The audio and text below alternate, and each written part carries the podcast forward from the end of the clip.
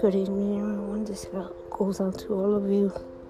Never forget that God sends angels we need them the most. Lord Jesus, I pray for all the families that have to deal with any disease, any issue. Let them be protected from it, Lord. In your holy and precious name, we pray. Amen.